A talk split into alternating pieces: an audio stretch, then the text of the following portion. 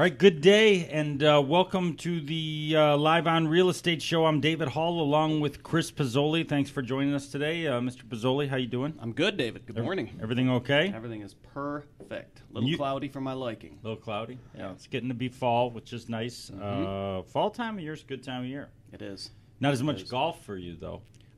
for me? Well, I mean, the summer was just incredible. The amount of golf you played this summer. Yeah. Okay. How do you feel about that? Uh, well, you know, my game started to slip a little bit. Uh, but we're not going to get From into what I that. understand, that's an understatement about what was going on with your golf game. But Yeah. that's not why we're here today. No.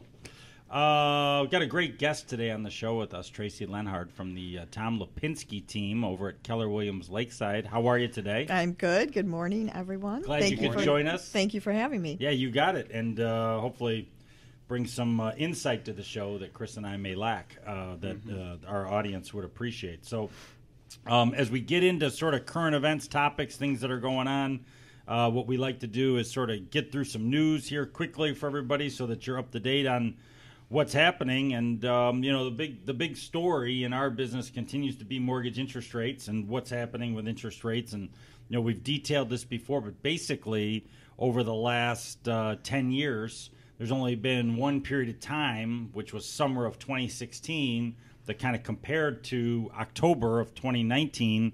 So you're at basically you know a 10 year low right now uh, in terms of mortgage interest rates and the opportunity to take advantage of that. And chris i know you've been very busy with clients purchasing and refinancing. And um, it's an interesting time. And one of the things i wanted you to comment on was sort of the the way the media creates um, information about it because i feel like that maybe I don't know, I want to say July, August, there was more news about it. More people were probably inquiring. And as that media firestorm uh, sort of dwindles a little bit, there's less people maybe that are even aware of still how low rates are. You know, it was like a hot time there for a Yeah, while, but the rates are still pretty much where they were. No, they were fantastic, and Yeah. you're right about that. It's it's interesting in that you know, I think whenever the Fed is about to meet, I think you know there's there's a buzz that comes along with it, Yeah. and the lowering of rates, the announcement that rates that will uh, that will be cut, um, creates kind of a little bit of a buzz. But I agree with you in that it feels eerily quiet in.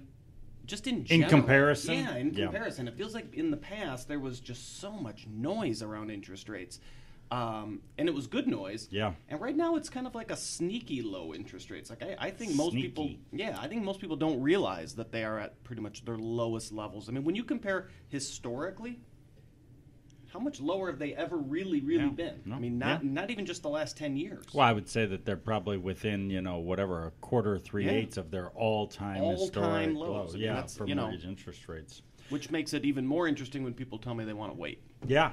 Well, yeah. it's, it's it's kind of amazing, especially when it makes sense. And so, Yeah. Tracy, in your day to day, I'm just curious, you know, because we talk to agents, um, and sometimes you know rates come up a lot with their clients, sometimes not as much. Like, what what are the conversations that you have with clients? If any, surrounding interest rates, because it's all the way A to Z from what I find with client, uh, real estate agents from the standpoint of sometimes they just kind of refer that over to the mortgage person. Sometimes there's a lot of conversation about where rates are and how it's affecting their ability to buy. Well, it, there is a lot of conversation with it because uh, it's making a little bit of history, Yeah. and um, the consumers, the, the clients are aware of it. Um, I do tend to let you guys handle that end Yeah. of things, though. Yeah. And so obviously with buying power being at an all-time high, I mean that's got to be, you know, great for real estate business. I mean when rates are at let's call it three and three quarters versus even a good rate at five and a half, people can afford so much more home if they choose to. They can, that's correct. Um, what you're looking at, prices are a little bit higher, so maybe they're not noticing that affordability as much, which is m- maybe where, where you were leaning towards, Chris. Yeah. Right, right. Yeah. Yeah. It's, it's it's interesting, and certainly uh, the story before we started this year is that mortgage interest rates were going to be going up, and that really hasn't happened at all. And we've had a, a great 2019 for consumers to take advantage of it, whether they're purchasing or whether they maybe want to refinance something. Because a big thing that we found is that basically everybody that bought a house in 2017 or 2018 is should be refinancing in 2019 based on what's happened with interest rates, which has been good for our business, but also good for consumers who, you know, I just bought a house and let's say I thought my payment was going to be 1500. Well, oh, now my payment's 1350, you know, because right. interest rates went down, which was really helpful. Right. Uh, and that way, they're not at sort of maybe the top tier of where they might have been where they bought in terms of the debt load that they had. So yeah. anyway, Fed lowered what was it three weeks ago? I think it was about three weeks ago, and I think is Halloween the big day that's coming, Jess? Uh, I think the, it's the day before Halloween. The next Fed meeting. So it'll be interesting to see what happens uh, with interest rates and the Fed and and uh, all of that. So we'll and we'll talk more about that throughout the show. Um, CoreLogic is saying that fixed more fixed rate mortgages will remain below 4% through the end of 2020. And with the unemployment rate below 4%, we're in a very good environment for housing demand. Some would call it a golden period that is stimulating activity. So when I get these headlines, Tracy, I kick it to the person who's out there working with homeowners. Is this a golden period right now in your mind? What exactly is happening here as we're in the fall of 2019 with housing demand? Is it a buyer's market? Is it a seller's market? What do you think's happening? Well, stepping into fourth quarter here, there's still a lot of activity. There's a little bit of a cool down, which is traditional due to the season, everybody going back to school and the weather changing. Um, but it's a strong, it's still a strong market, seller's advantage right now because inventory is low. Got it. Um, but as we continue on, the there's going to be less competition for the buyers as well. So it's it's a win-win for yeah. for hmm. both. Yeah, that's a, yeah, that's that's that's pretty rare. The win-win for both. It is. Yeah. yeah. Yes. Good period of time. Yeah. Great. Uh, moving on in the news, Trump calls for further rate cut despite China deal. Trump's calling for another rate cut, even though the U.S. and China have agreed to the first phase of the trade deal. My buddy uh, Frank Markey, shout out uh, over in London, England, who listens to our show, uh, had a lot to say about when last show I talked about it being unprecedented that Trump is calling for Fed oh, rate right, cuts right. and sent me news articles of other presidents who more subtly, more subtly than Trump, uh, called for Fed rate cuts. So it wasn't unprecedented. Thanks for the correction there, Frank. Errors and omissions are a part of the show. Yes. Uh, but anyway, the way that President Trump goes about uh, talking about the Fed, which is just amazing to me. I mean, just ripping apart, you know, Jerome Powell. Yeah, well, there is nothing subtle about nothing what subtle. he does. so we'll see what happens uh, with the Fed coming up and how that affects mortgage interest rates. But I think it's going to be a heck of a important meeting because I think the last Fed meeting everybody thought the Fed was going to lower rates, and they did by a yep. quarter. I, I, don't think that uh, it's. I think it's 50-50 at this point in my mind. You yeah. know, and I think a lot of people think the Fed's not going to lower. People think they will. Uh, Jess will get us the latest on the statistics of like what's on. What are they saying about what are the percentage chances? Okay. You looking it up? Yeah. Okay. Not. Yeah. Yeah. Yeah. At some point, we'll okay. post it. We'll okay. get the percentages out there. I like it. I kind of think they're not. You think they're not? Yeah. Hmm. It'll be interesting. Mm-hmm.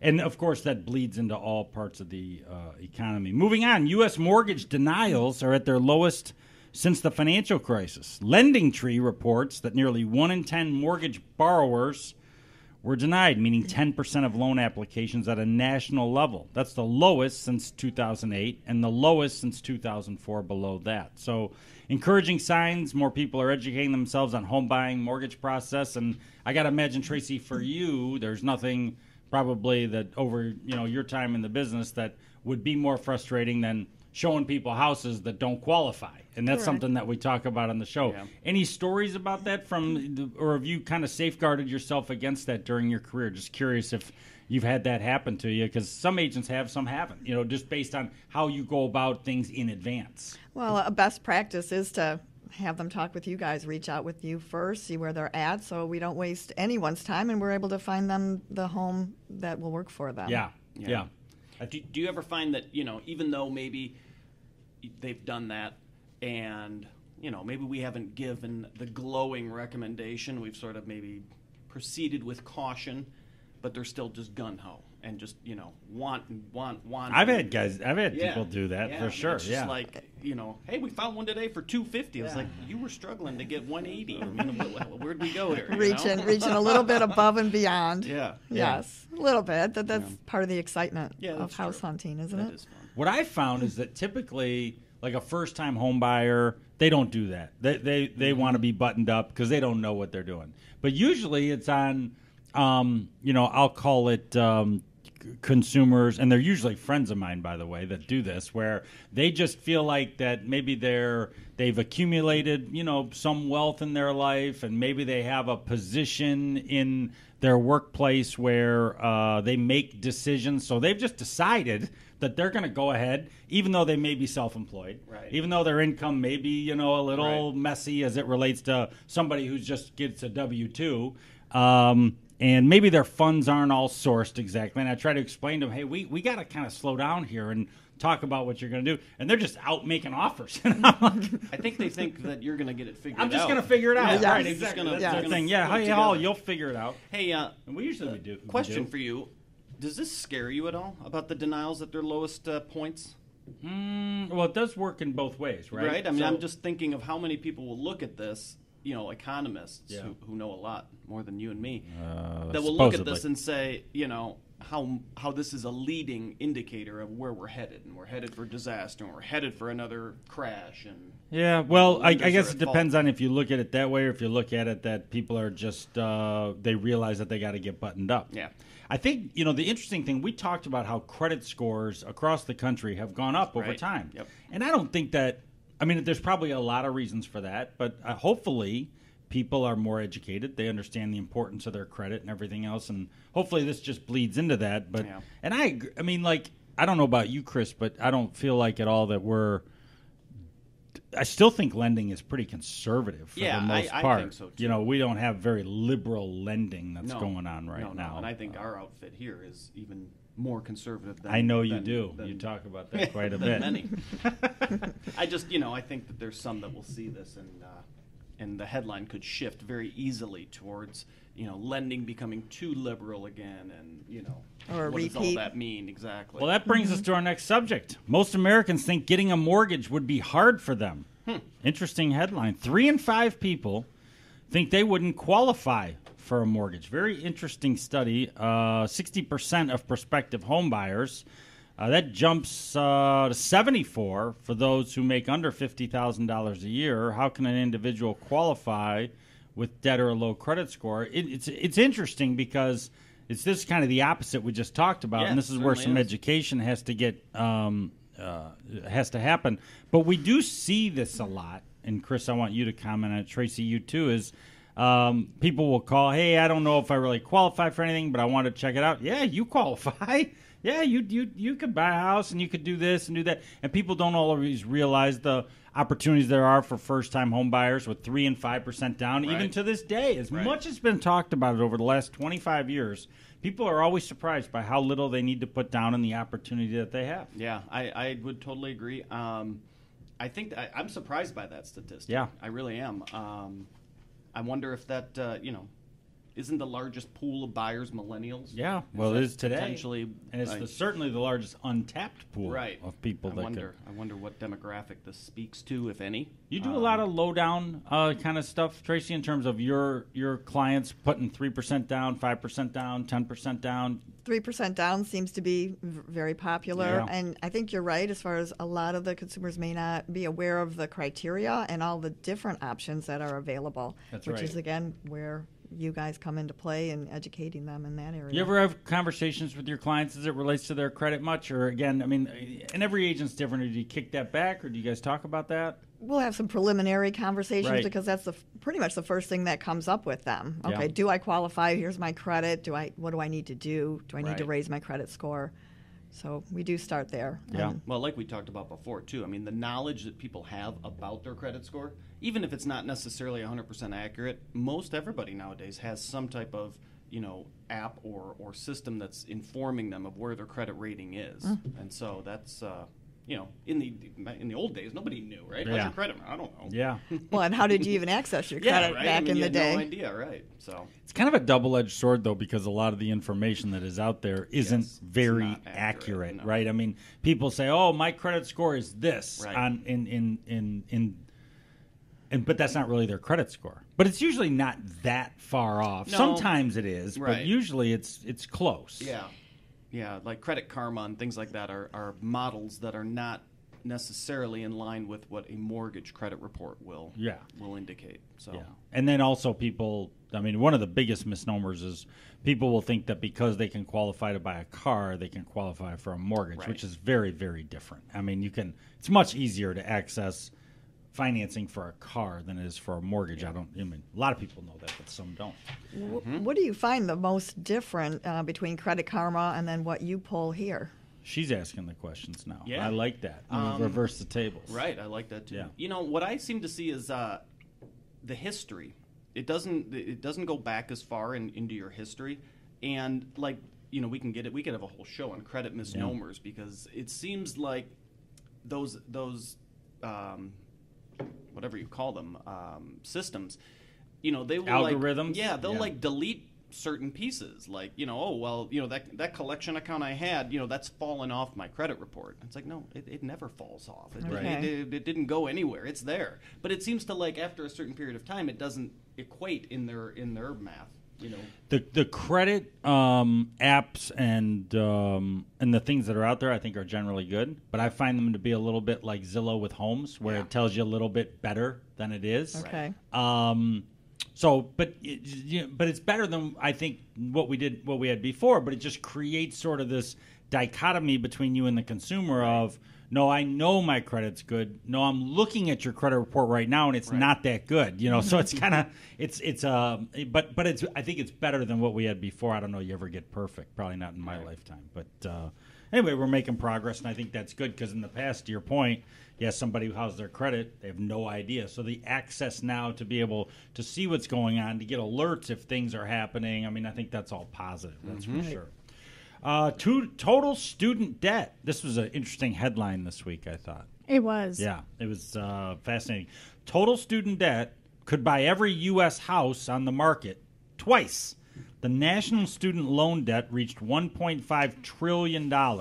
When you break that down, the average student loan borrower owes about $34,000, which is almost 9000 more than a typical down payment on a home priced at 260000 If you were to put 10% down, with student loan debt ballooning to astronomical numbers, uh, millennials are delaying on buying a home, which you know Which is the big trend. opposite of what they've been saying from the last year. right? Yeah, I, I, and I think that what's interesting about that in general and that statistic is this is holding people back to some degree from purchasing more than we may have thought in the beginning because everybody thought, hey, millennials are just they're not buying homes, they just want to rent, they want to live in mom's basement. Yeah. That's not necessarily the facts. Yeah.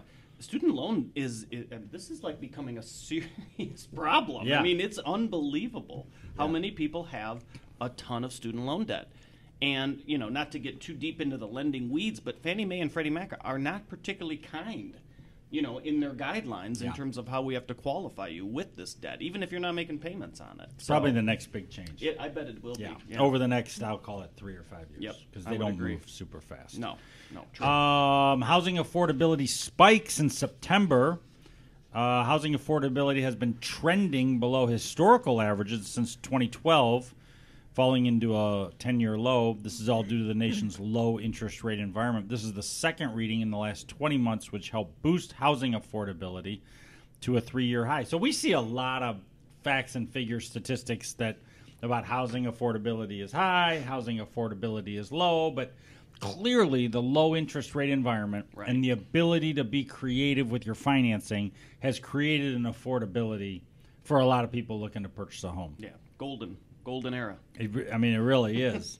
and I don't know how much you see of this, Tracy, but like some of the tricks in our business is, uh, like let's say that a client wants to, you know, buy down their interest rate, where you can get it really low these days. Into the if you wanted to pay a couple points, you could get a rate in the low threes, even the high twos, Right. thus creating a lot of affordability in terms of what's my payment now on that versus you know you just take a six percent interest rate. I mean that's a big difference. That's half. Very uh, you know? big. Yeah, Very big difference. And so I don't. You you see in terms of, uh, I guess this is just more of what I like to check in on is sort of what people are talking about when you when you talk to one of your clients and they want to shop for a home. This is what I find anyway. I'm just confirming it is that usually they're like, "Oh, that's all the payment is on that." You know, they they they assume the payment's going to be a little higher than what it ends up being, at least on our end. You find the same thing? I think you're right on Yeah. that end. And then when you put the interest rate, involve that in there, um, that's where they're surprised at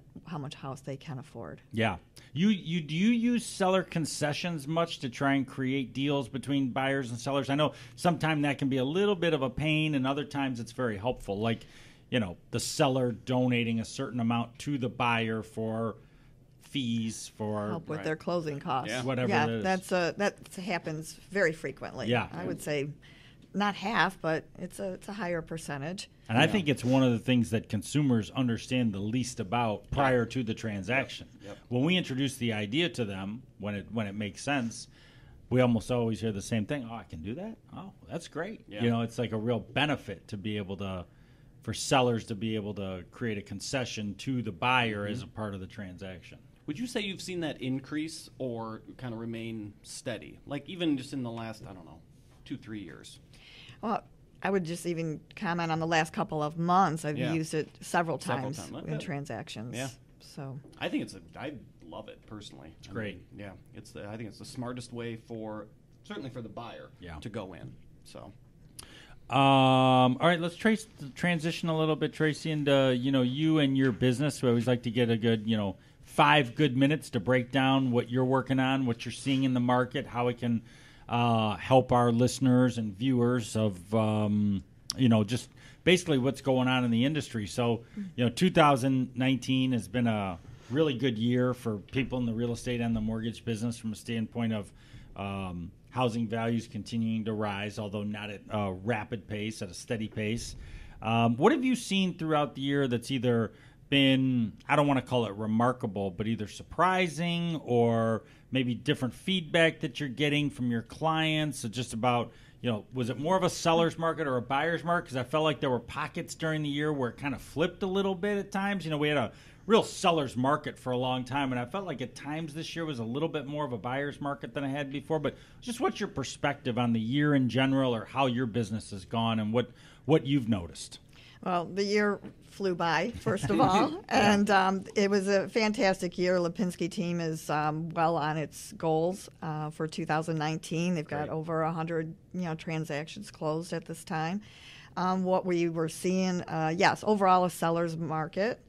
Um, but buyers had the advantage also because of the interest rates. And as we're moving on into fourth quarter, and actually we're, we're kind of done with fourth quarter. We're Thinking 90, about next year. 90 day cycle. So, yeah, we're thinking about first quarter of 2020.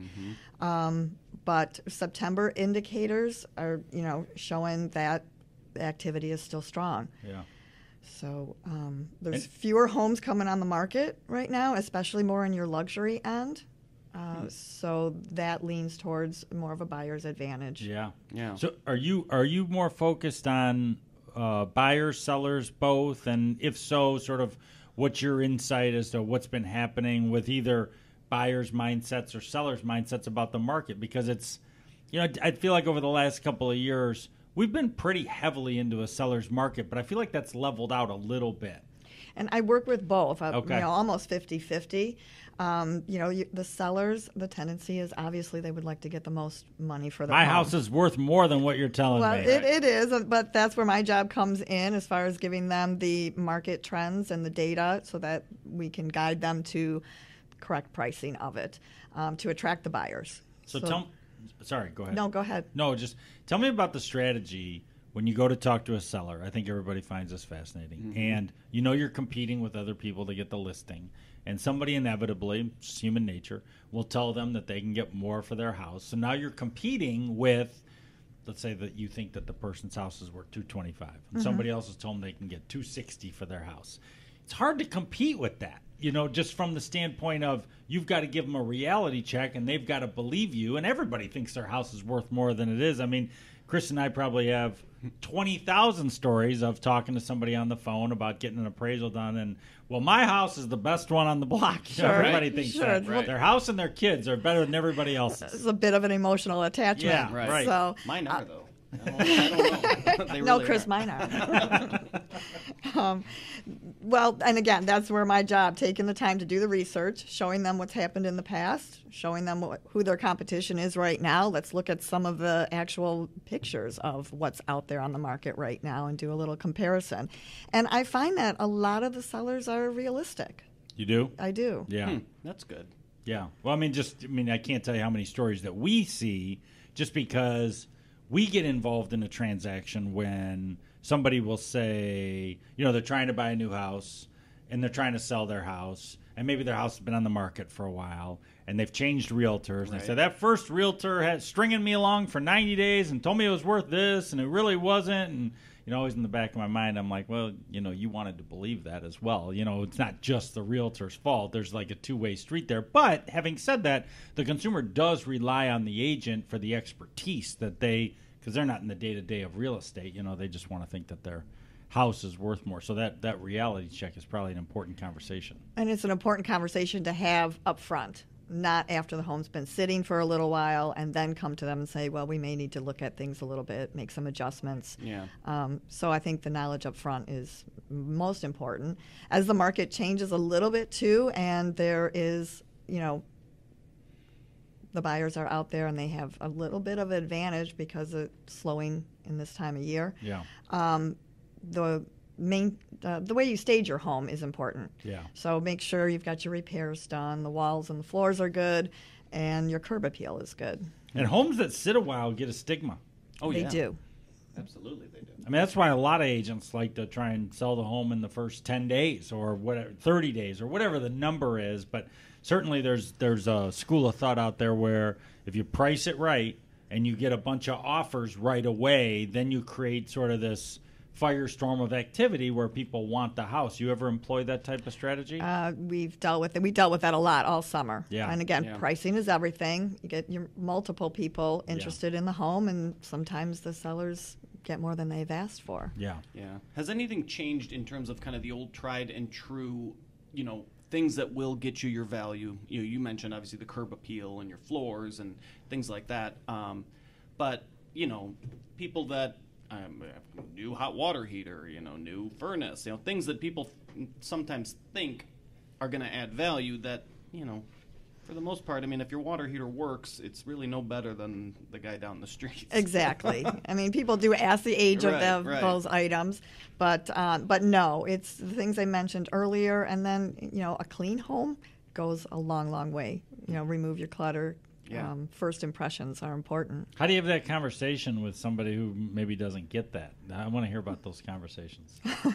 cluttered or what? you know? Just you know, people. Pictures Some people are a little bit more messy, Well- and uh, so they they don't, but they don't view it as messy because that's the environment they live in. And as an agent, you have to say, "We got to clean up your mess," but you can't really say it that way. Well, my mom always said, make our homes look like better homes and gardens. Okay. Okay. So I might be aging myself with that comment, but um, What about like um do you ever had a house like that. that. had like a funny sort of smell or something? You know, you you know, how do you bring up something like that? Like your first home, like when you were single, that Yeah, kind of a maybe. thing. Yeah. uh, gently ask that maybe they refrain from using some of what they um, are using. Yeah. Okay. It's it's just having the gentle conversations. I Gotcha. think. I got something very That's off where the. Sunday open house, like baked goods, you know, Yeah, yeah. comes Oh. in. The cookie smell, the Right. brownie Apple smell, pie. apple Right. pie. Right. is That's true. the that's the open house tactic. I love that. we just I just mentioned hot You're- water heater. You're Yes. going off subject I'm here. going very far off. How um and Is it going to be about you? no, but I'm Okay. wondering like is that a, a, an incorrect statement? Hot water heater. Or is it, you know what I mean? Because it's, it's like hot water.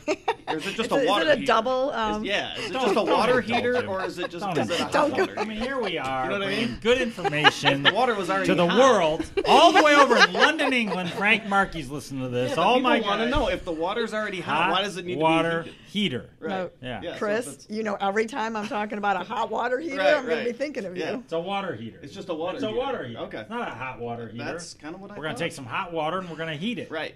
Right. Yeah. Already All right. heating I don't hot even know where I'm water. at anymore with the notes. All right. Let's get on to uh, senior housing. That was pretty good. No, I, I skipped that. That was that wasn't a subject we were going to dive into. Okay, so a couple last things because I like to uh, put people on the spot.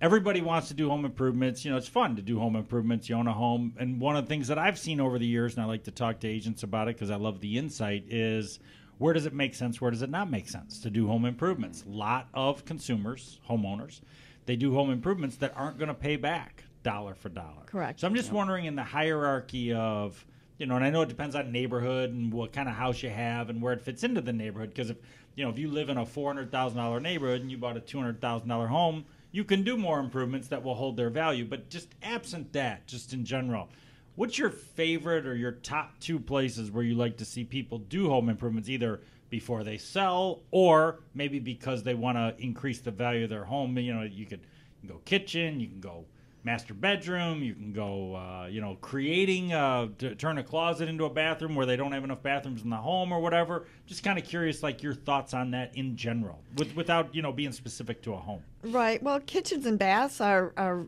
popular, but you don't want to do that kind of investment if you're going to be um, leaving shortly Yeah. because you're not Yeah. going to get the return on that. So you don't think most times you're going to get dollar for dollar on what you put in? No, you Yeah. probably get about half on, on kitchens and That baths. doesn't make a lot of sense. So no. Yeah. Um, and again, I'm just going to revert back to your paint and your flooring. Very important. Windows. People look at the windows a lot, um, but that's another large investment. Yeah. So Yeah. um, take all things into consideration. I see people putting money into basements, which creates more space in the home, Right. but that doesn't always pay dollar for dollar for sure. I mean, that's not something that people are paying up for. No, definitely not. Yeah. No. I like I like a little more room in the in the closet. You know, closet. I mean, you got a lot of clothes.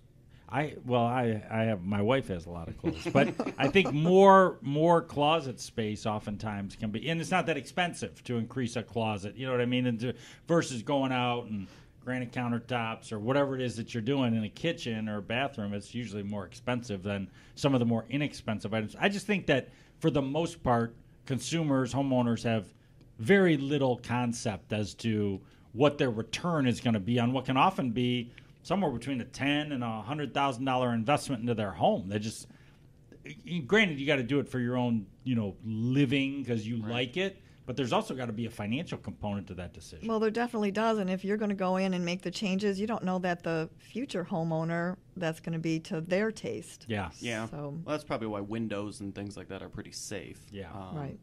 I'm thinking about the last couple of things we did.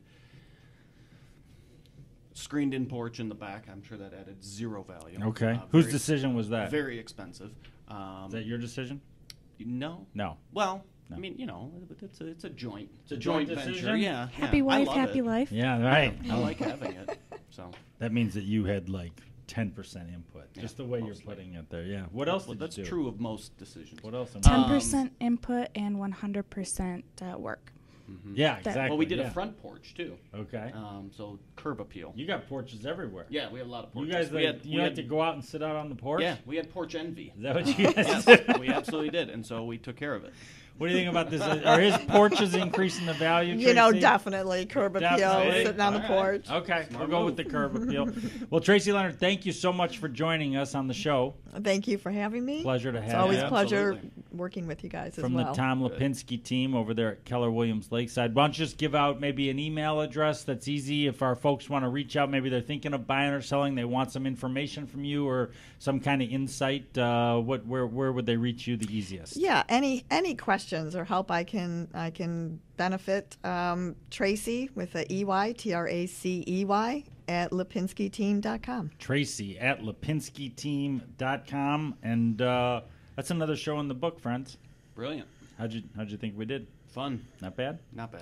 For it's another edition of Live on Real Estate for Jess and for Tracey and for Chris Pizzoli and everybody here. Uh, we'll see you next time live on Real Estate.